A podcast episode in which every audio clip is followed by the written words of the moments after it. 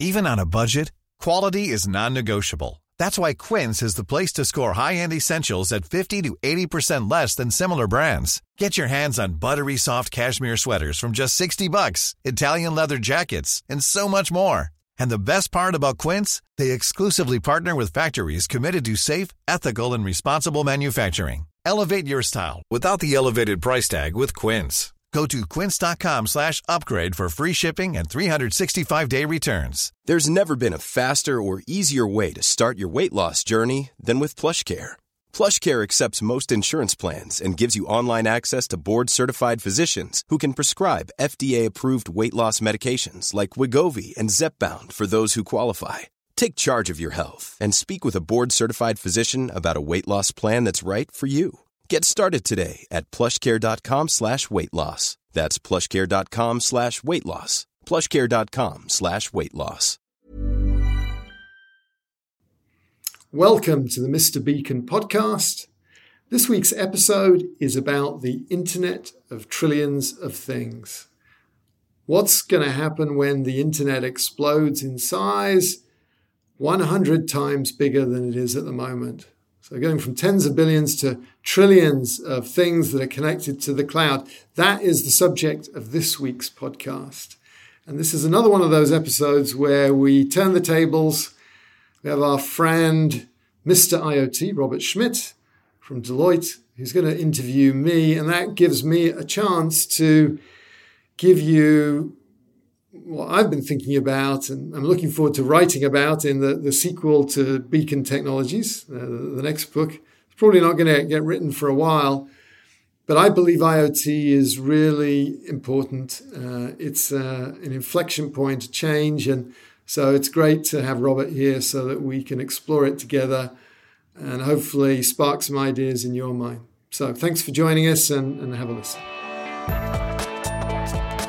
The Mr. Beacon podcast is sponsored by Wiliot, intelligence for everyday things, powered by IoT Pixels. I have to say, I'm honored that you invited me to be the host of your show. Uh, yeah, I, I feel the pressure a little bit, you know. Now, on my show, if I say something wrong, it's okay. I can tell them to cut it. But now you're gonna get to decide what you cut. So thanks for having me. Uh, thanks for letting me host your show, ask you questions. But I, I know how you feel. Whenever people uh, make uh, interview me, it's much easier for me to ask you questions. So here we go. Um, I gotta ask you about this um, IoT two what does that stand for? And um, I mean, you told me, but I, I, still think it's worthwhile because I like the abbreviation. It's an interesting one. So, what's IoT two? Yeah, we like things that stick in people's heads. So, the Internet of Trillions of Things, or IoT two for short, um, it's something that we've been thinking about for years, and uh, we believe that it's going to be massively disruptive. It's going to be as significant as the transition to desktop computing, handheld computing, i.e., smartphones.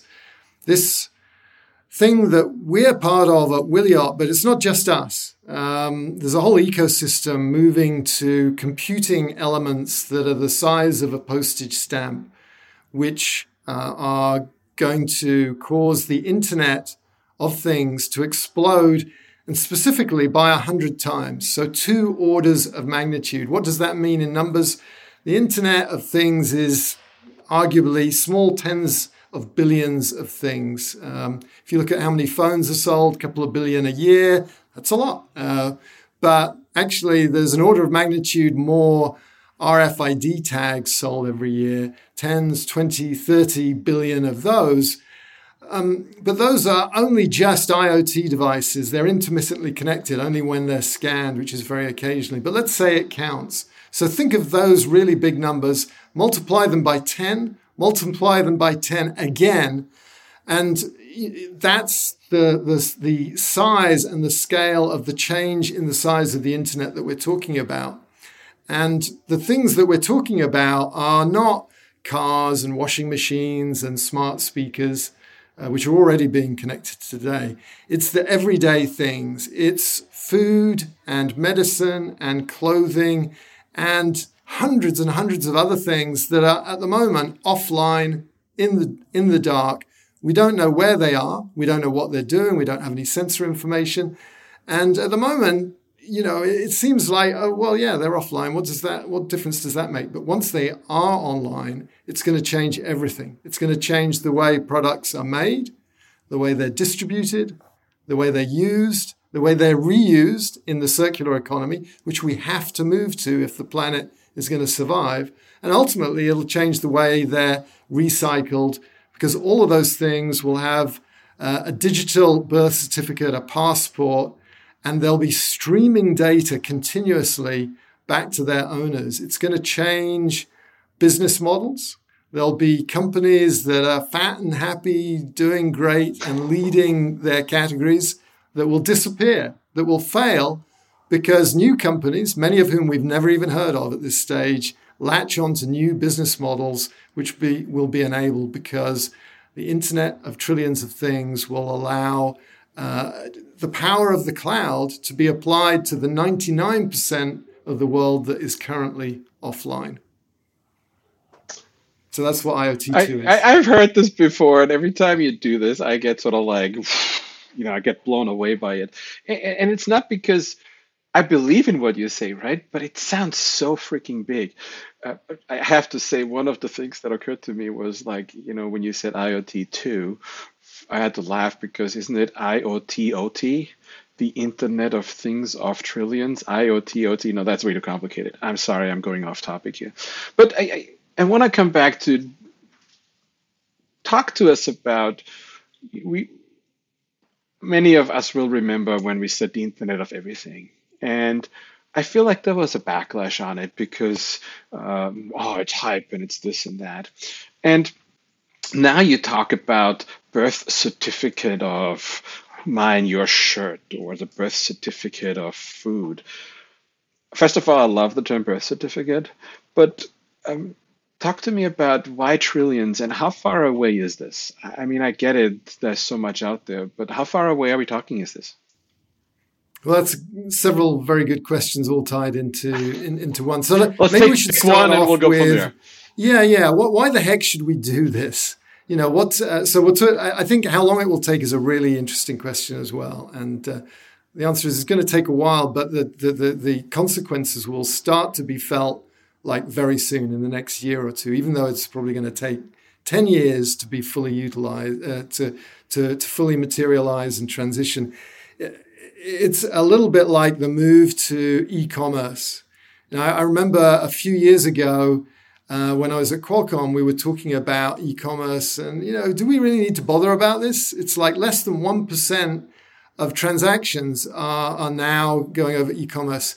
Now, a few years later, what is it? It's it's somewhere between ten and twenty percent, I don't know the exact number. So you know, the vast majority of transactions are not going over e-commerce. But what has it done to our economy? There's massive retailers that have gone under, their stock prices plunged through the floor because suddenly shareholders lost confidence in what they were going to do. New business models, subscription business models. You can I can now subscribe to probiotic pills because Amazon knows that I buy them all the time. So my point is it's going to take probably a decade for the full IoT2, for us to actually get to an internet that's 100 times bigger. But I can tell you that in the next two years, fortunes will be made and lost by companies that either ignore it or, or do it. So, so that's kind of a little bit of fear and greed. Uh, you, know, you could lose your job if you're the chairman or the CEO, and you, you know, you should be able to talk to your shareholders about what your strategy is to deal with this because it's going to happen. But why should you care beyond keeping your job? Um, you know, what's what, what's actually the benefit and what are the drivers for moving to IoT2? And, and, and it's many things. Um, the thing that I love about IoT2 the most is I think there's a really great alignment of people, planet, and profit drivers, the triple bottom line. And what we see is um, if we just look at one aspect of this, the supply chain, Supply chains at the moment are, mainly in the dark. Uh, most goods that leave the shipping door, that's the last we've actually seen of them. And maybe we get the occasional letter home uh, that says, here's where I am. But overall, most companies have no idea where their products are.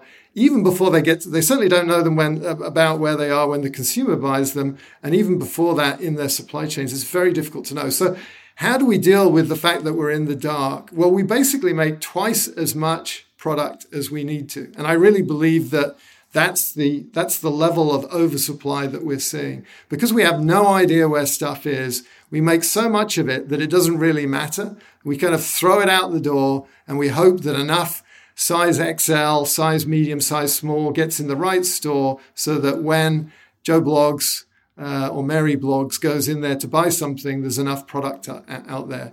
With IoT2, if all of those products are connected all of the time, I can probably make half the number of shirts, jackets, coats, trousers, car batteries, whatever it is, because I know where everything is. If I actually have visibility on the rack on the shelf of a store and I can see exactly what the inventory is.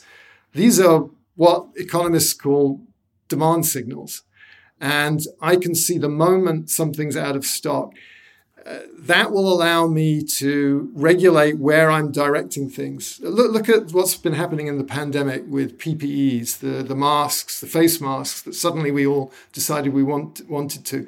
We didn't have enough, but I think we all know that if you went to a hospital and went from one floor to the other, one floor would have a little cache of extra face masks, the others wouldn't have enough. If we actually knew where they, those were, you could smooth out and route and share the uh, the products so the shortages weren't weren't there. So there's so many things we can do just and supply chains are just one example of where visibility will allow me as a manufacturer to say, oh, I'm going to drastically cut the capital employed in inventory. I'm going to cut production of in- inventory by 50%. Uh, I'm going to I'm going to start doing dynamic delivery. I've got 100,000 retail outlets. What if I could just visit the 50,000 that were out of stock and the other 50,000 I don't visit? That means I can have less trucks driving shorter distances uh, and I can have um, you know less of my capital tied up in inventory.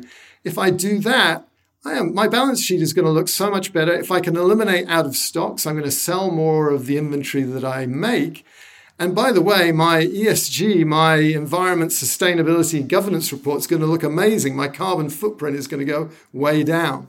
Um, and I can start doing a better job. I'm going to have less wasted time so my employees have better lives. I can produce a better quality product. So I think the future of connected products, just from the point of view of managing supply chains, is better. And then if you add on to that, traceability, safety uh, of products, uh, being able to manage uh, safety recalls uh, uh, more effectively and efficiently. There's so much room for improvement.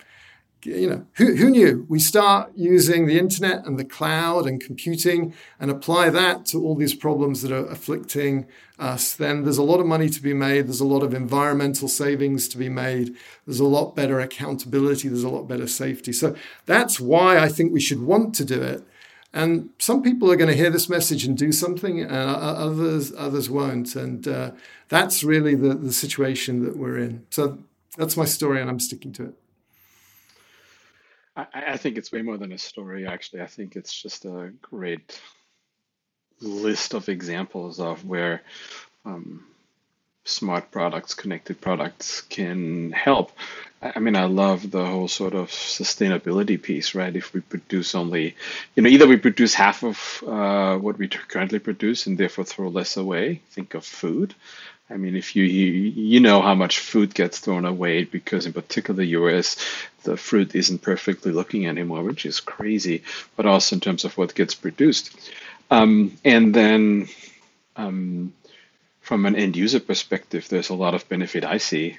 Um, and I don't want to say but, but I want to say and. Um, I look at this and I feel like there is people in that whole supply chain that benefit from these inefficiencies. What about those? I'm just going to pick on one and you welcome to pile onto that one or pick another one, right? But retail. They live from the fact that um, you have to go to a store and you know they hold a monopoly and owning the customer what I buy and passing on the information where's the stuff gets sold uh, you know the location of your product gets sold at high premiums. It's amazing right? Um, are they not gonna is that gonna have a, a significant impact on whole parts of the supply chain in this scenario? Yes. And what do you think yeah. about this will be uh, I think retail is a fascinating thing to pinpoint. Um, if you're a clothing retailer now, uh, you've just, your worst nightmares just happened. Everyone got trapped at home and they figured out they could buy clothing online. Uh, and they could do it without having to get in their car, dealing with the screaming kids, and, uh, and, and showing up at stores and thinking they're going to get something and no one can help them. And let's face it, shopping is an experience half the time it's a nightmare, and maybe the rest of the time it's it, it, it's good. Sometimes it can be great, but it's generally generally shopping is not going to Nordstrom's. It's it's it's being in the nightmare of a shopping mall and not being able to find what you want and running out of time and anxiety and stress and so forth. So I actually love retail and and I I think we all glow when we have a good retail experience. Like I, went to CVS last night and I got talking to the guy behind the counter. He's been working there for Michael. He's been working at the CVS uh, in Rancho Bernardo in San Diego for 14 years. I got a personal connection and I, I came back smiling because I'd made a human connection. How often is shopping like that? That is the exception rather than the rule. And I think it can be so much better. And it has to be if that apparel retailer is going to survive the fact we've all been trained to to buy stuff online. So, you know, what do they what can they do to untrain people to get them lure them back into the stores? I don't think this is about having magic mirrors and weird shopping apps that are, are, are putting VR overlays on things. I think it's doing the basics, uh, making sure that everything that you want is in stock, being able to look on the phone and see what's in the store and going there and not being told, ah, actually, we don't have it in stock, or ah, we've got it in stock, but I have no idea where it is in the store, which is, I think, happened to many of us. We go to, a, a you know, a, a, DIY store and uh, they're huge and they know it's in there somewhere, but they can't help you.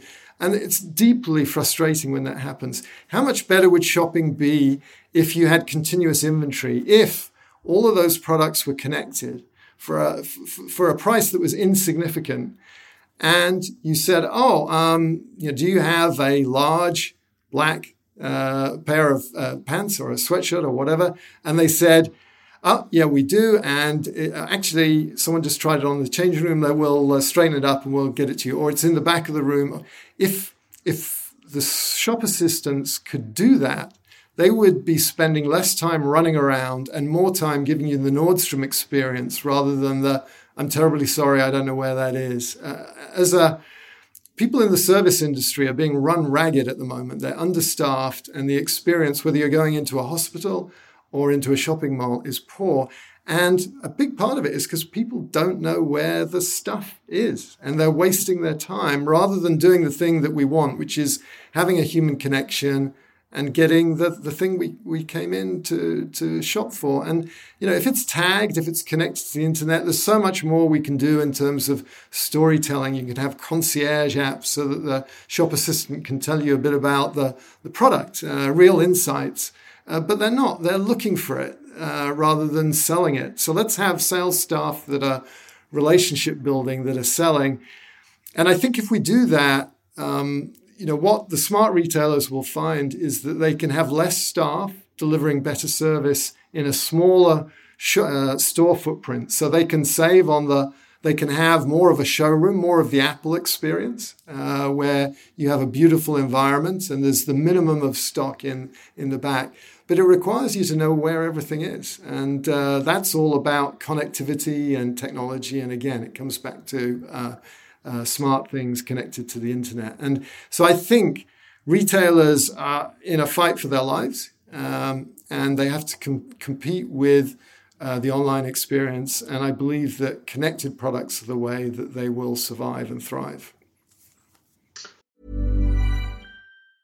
Hey, I'm Ryan Reynolds. Recently, I asked Mint Mobile's legal team if big wireless companies are allowed to raise prices due to inflation. They said yes. And then when I asked if raising prices technically violates those onerous two year contracts, they said, What the f are you talking about, you insane Hollywood ass? So to recap, we're cutting the price of Mint Unlimited from $30 a month to just $15 a month. Give it a try at mintmobile.com slash switch. $45 up front for three months plus taxes and fees. Promo rate for new customers for limited time. Unlimited more than 40 gigabytes per month. Slows. Full terms at mintmobile.com. My business used to be weighed down by the complexities of in-person payments. Then, Tap to Pay on iPhone and Stripe came along and changed everything. With Tap to Pay on iPhone and Stripe, I streamlined my payment process effortlessly. Now I can accept in person, contactless payments right from my iPhone. No extra hardware required. What's truly remarkable is how I can cater to all of my customers' payment preferences. Whether they're using cards, Apple Pay, or other digital wallets, Tap to Pay on iPhone and Stripe ensure a smooth checkout experience every time. And it's not just me. Stripe helps businesses of all sizes, from local markets to global retailers, scale quickly and stay agile. To learn how Tap to Pay on iPhone and Stripe can help grow your revenue and reach, visit stripe.com slash tap iPhone. I was smiling because you talked about uh, your experience at CVS. I just bought this at Nordstrom, and it was a great experience. It was exactly what you said. I walked in. There was someone who walked up to me. Uh, I forgot his name. I was thinking if I remember his name, but um, he helped me. And I do this once a year. I go and I buy a bunch of stuff, and then I don't buy anything for a year. Um, I don't go shopping, I should say. I buy stuff, but I don't go shopping like this. But it was an experience. They brought me stuff. I was in the changing room. I liked this one. I didn't like other ones. It was just really and and there was this connection of you know, the gentleman advised me on what I should wear and shouldn't wear, and it's like you know that's something you trust in a human interaction, and I like it. But I have to say there were problems in that experience that uh, I think a very sort of typical, even at that high end retailer I was at, that person had to walk back to their computer to check what they had in inventory. It wasn't that he could just go there, look it up on his phone, tell me, scan mm-hmm. it, and move on. It, he had to leave for that. And, you know, I know you didn't ask me here to go give uh, my opinion, but I'll share it anyhow, which is. No, I did. I think this is an example of um, retailers need to invest. Uh, they need to invest. This excuse of the margins are so slim uh, is valid. I get it, and it's not going to sustain them because of those reasons. Let me ask you a different question on this. Um, so, let's say we all agree with you, right? This is what needs to happen. Uh, I agree. Let's say you and I. Uh, what what do companies need to do here? And I, I, I want to, you gave me this question, but I want to bifurcate it into two different examples. Um, what do existing companies need to do? What do um, not just retailers, but manufacturers need to do? Um, number one, but also what would be the new upcoming company that you're going to see on the Shark Tank next month that you would do around this? So you talked about this early on, the ones that we don't know yet. What are mm-hmm. those like? What are they doing? Yeah. Someone that wants to listen to this and really take this to heart and be a leader in this space, who would that be and what would they do? So, long story, but I'm yeah, curious yeah. the existing versus the new. So I, I, think there's a ton of opportunities for people to build platforms uh, that make what we're talking about possible. So, you know, Wiliot, we've got an axe to grind. We make these uh, uh, postage stamp size tags and we have the cloud services that link them. And this is, you know, for pennies, you put the product online with this. But that's just a very thin foundational layer. We think it's an important one but I think there's an incredible opportunity for people that are writing the apps, the cloud apps, the mobile apps, uh, and and that could be someone that's building software solutions to sell to the companies that have got these problems that need to make this uh, transition, or it could be someone who's going to do retail better. You know, it's really, really hard. You look at electric cars as an example.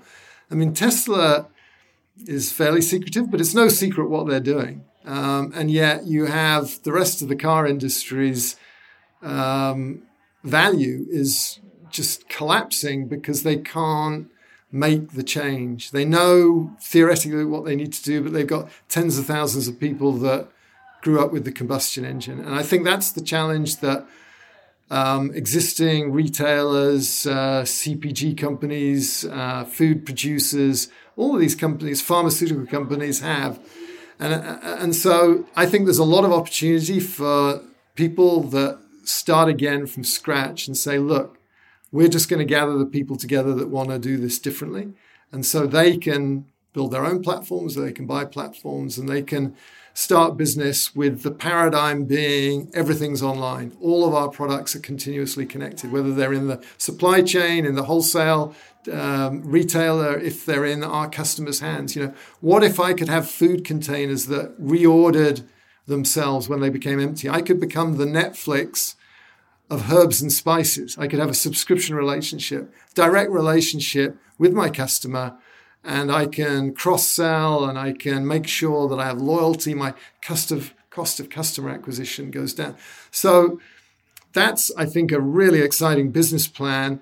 And there's some incumbents that could execute that, but it's very hard for them to do it because they've got a legacy of they've got a legacy business that they don't want to cannibalize too quickly. They've got a set of staff that are real experts in oregano and garlic, but maybe not in cloud computing, not in user interface design, uh, all of these things. So that so I see the new company opportunities. You can either be an enabler or you can actually be a practitioner. You can use that and say, I'm going to deliver services based on IoT two. So what do you do if you're already in the business? If I'm the, uh, on the board or I'm a, uh, I'm the chairman or CEO of a top quick service restaurant or a, a CPG company or a pharmaceutical company. You know, it, it's hard because you've got a culture and you've got a structure that serves uh, a business that's offline. Um, and if you go to any apparel company, their idea of innovation, a lot of it is around fabrics and dyes and not cloud computing, not user interface design, not the internal systems that are required. So, what do you do about that? And actually, you know, that's where company your day job comes in. Uh, the uh, the Deloitte's, uh, and I hate to say it, the McKinsey's. It's it's going to be management consulting companies. I've never heard of the second one. Integrators. Yeah, yeah I don't need to worry about that. But um, you know, this starts at the top. This is not something. Moving to IoT two is not something that a director of supply chain can do. This has to be done uh, in the CXO suite because it's about changing direct uh, objectives. It's a fundamental change to the business model. If you're going to have a subscription relationship with apparel customers, if you're going to rent them clothes, take them back, and then reallocate them, that's not a side project. Um, it, it's about a culture change. It's about a strategy change. It's about hiring different people. It's about building infrastructure. It's new approaches to marketing it.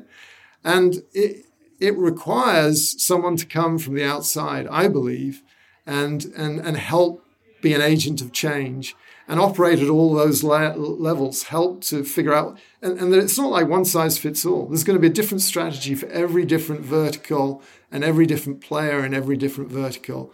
Um, and it's about assessing where they are, finding the right people, looking at um, the uh, how you augment the skills, and then looking at the systems, kind of doing an ABC. Where are your systems now? Where do they need to be? If, if A is where the systems are now, and B, C, C is the Internet of Trillions, what do we, I need to build next to go from A to B to C? So that requires knowing what you've got. It requires building systems. Now, this sounds huge, but I actually think my last point on this is you can start off small. You can say, okay, this crazy guy on the podcast was saying these things, and you know maybe he's right, uh, maybe he's not, probably not. But let's do some experiments. So I think you can start off small, and I think you can start doing some prototypes and pilots, and you can start connecting things at a very practical level. And, and the area where we as a company have focused on is plastic crates, because plastic crates are like the um, the, uh, the vascular system that is channeling the lifeblood through the body, if I can put those online, and 99% of reusable transport items, pallets, crates, rolling cages are offline. If I knew where those were, then that would be a step, a very pragmatic step to this connected world. And I can start off simply by losing less of them. And we're dealing with a, a bunch of customers in retail who are starting to do home deliveries with plastic crates and uh, carriers and uh, cold uh, boxes. And they're losing not 5%, not 10%, but like 40% of these things every year. You start delivering things to the home. These are kind of attractive things. They tend not to come back. People are in a hurry. They kind of, your delivery staff, very often third parties leave them there. You're losing millions of dollars that. Why don't we just connect it? And what we found is as soon as you tell, as soon as you start putting that system in together, your losses go down, the leakage of the system goes down. Uh, not just because you know where they are, but because the people that are doing the deliveries know that you know where they are. So the fact that they know that you know means that you lose less. So there's some things that you can do at a very practical level to start now. But I think the average, the average uh, um, uh, uh Fortune 500 company is going to need some help, and I think that's a boon for the the management consultants, the systems integrators, the industry analysts, the technology companies. This is actually, you know, it's like post-war, uh, the, the boom where we have to retool. And so I think this is going to be great for the economy. Um, and I think it's going to be great for a lot of the, the, the forward-thinking people that, uh, that uh, decide that they're going to um, give this a try. Super interesting uh, we were talking about apparel so much and about some of the harder goods. And I was thinking about food again, right? Because um, how much food gets thrown out always is mind boggling to me. And then I was going to ask you, and then you started talking about the plastic crates. So you gave me the answer for food in a way where people can start right away uh, yeah. by tracking plastic crates. So I love that. And the other thing I wanted to say, go ahead. I just want to jump on that. So, so I kind of told half the story. So yeah, you're losing less plastic crates, but I think food's a really important thing, and it's a food, important for a we all eat, um, and we all appreciate good food. And good food is food where hopefully we know where it's come from, it's safe, but also it's got shelf life. And I, I just can't believe you go to supermarkets and the shelf life of our products, even from some great stores, I won't mention names, tends to be very spotty, very poor. I'm always buying produce and uh, like strawberries, uh, they go off. You get them in the fridge and you open them up, and ah, it's bad strawberries. So that's because our supply chain is offline. Um, and yeah, if you connect the crates that deliver those, you're going to lose less crates. But more importantly, much more importantly, shelf life will increase dramatically. Um, and why is that? Uh, why will the shelf life increase if you start tracking the plastic crates? The reason is plastic cra- the, the, the flow of produce from the farm through the packing shed in the in the big farms to the distribution centers and then into the stores. This is not a straight path. Very often these crates are sitting for a lot longer than they should be. They get forgotten about. They're at the back of the store, the back of the distribution center, the back of the uh, of the packing shed and it's not a FIFO, it's not a first in, first out. Very often, the stuff that gets put at the back is not the first stuff that goes out the door. And very often, there's heat variations. You start connecting your crates, and you can spot that. And you don't have to wait for uh, someone in a month's time to come back and berate the farmer. You can actually have like a, a text message, go to the foreman and say, hey, this your, your, your, your crates are not going out in order. Do that.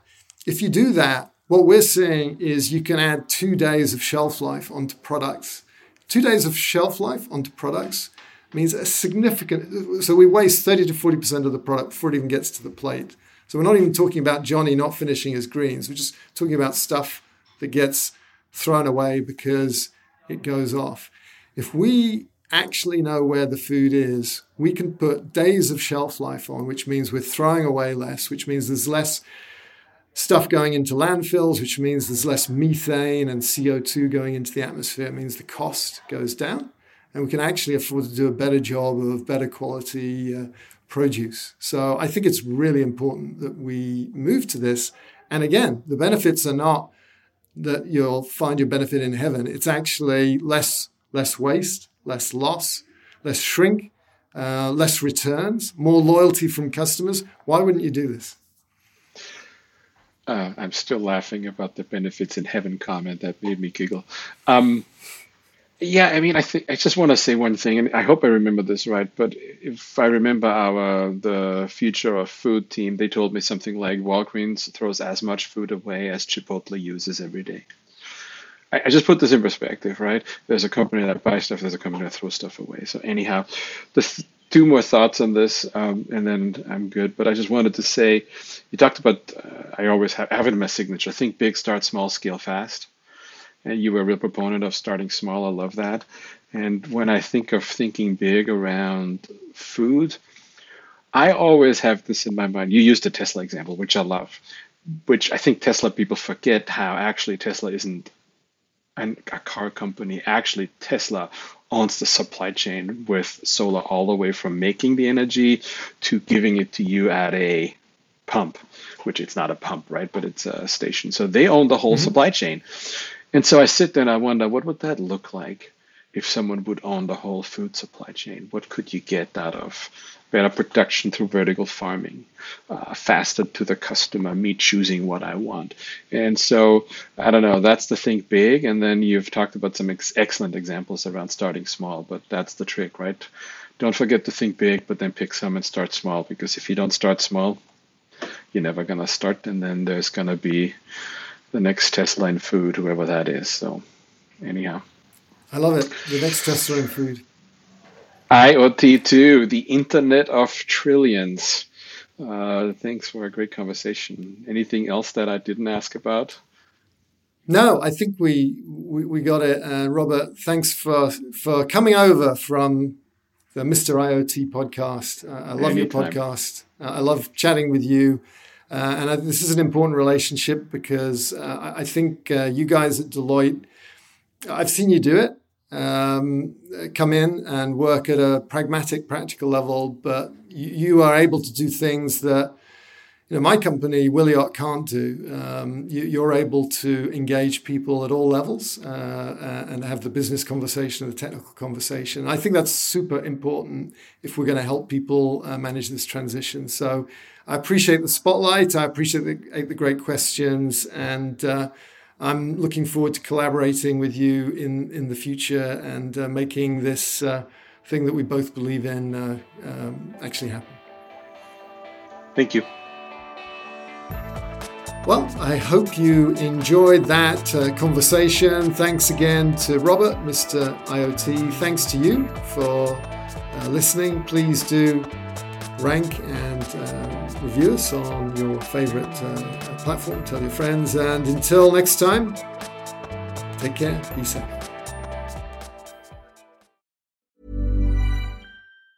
Hey, it's Danny Pellegrino from Everything Iconic. Ready to upgrade your style game without blowing your budget? Check out Quince. They've got all the good stuff shirts and polos, activewear, and fine leather goods, all at 50 to 80% less than other high end brands. And the best part? They're all about safe, ethical, and responsible manufacturing. Get that luxury vibe without the luxury price tag.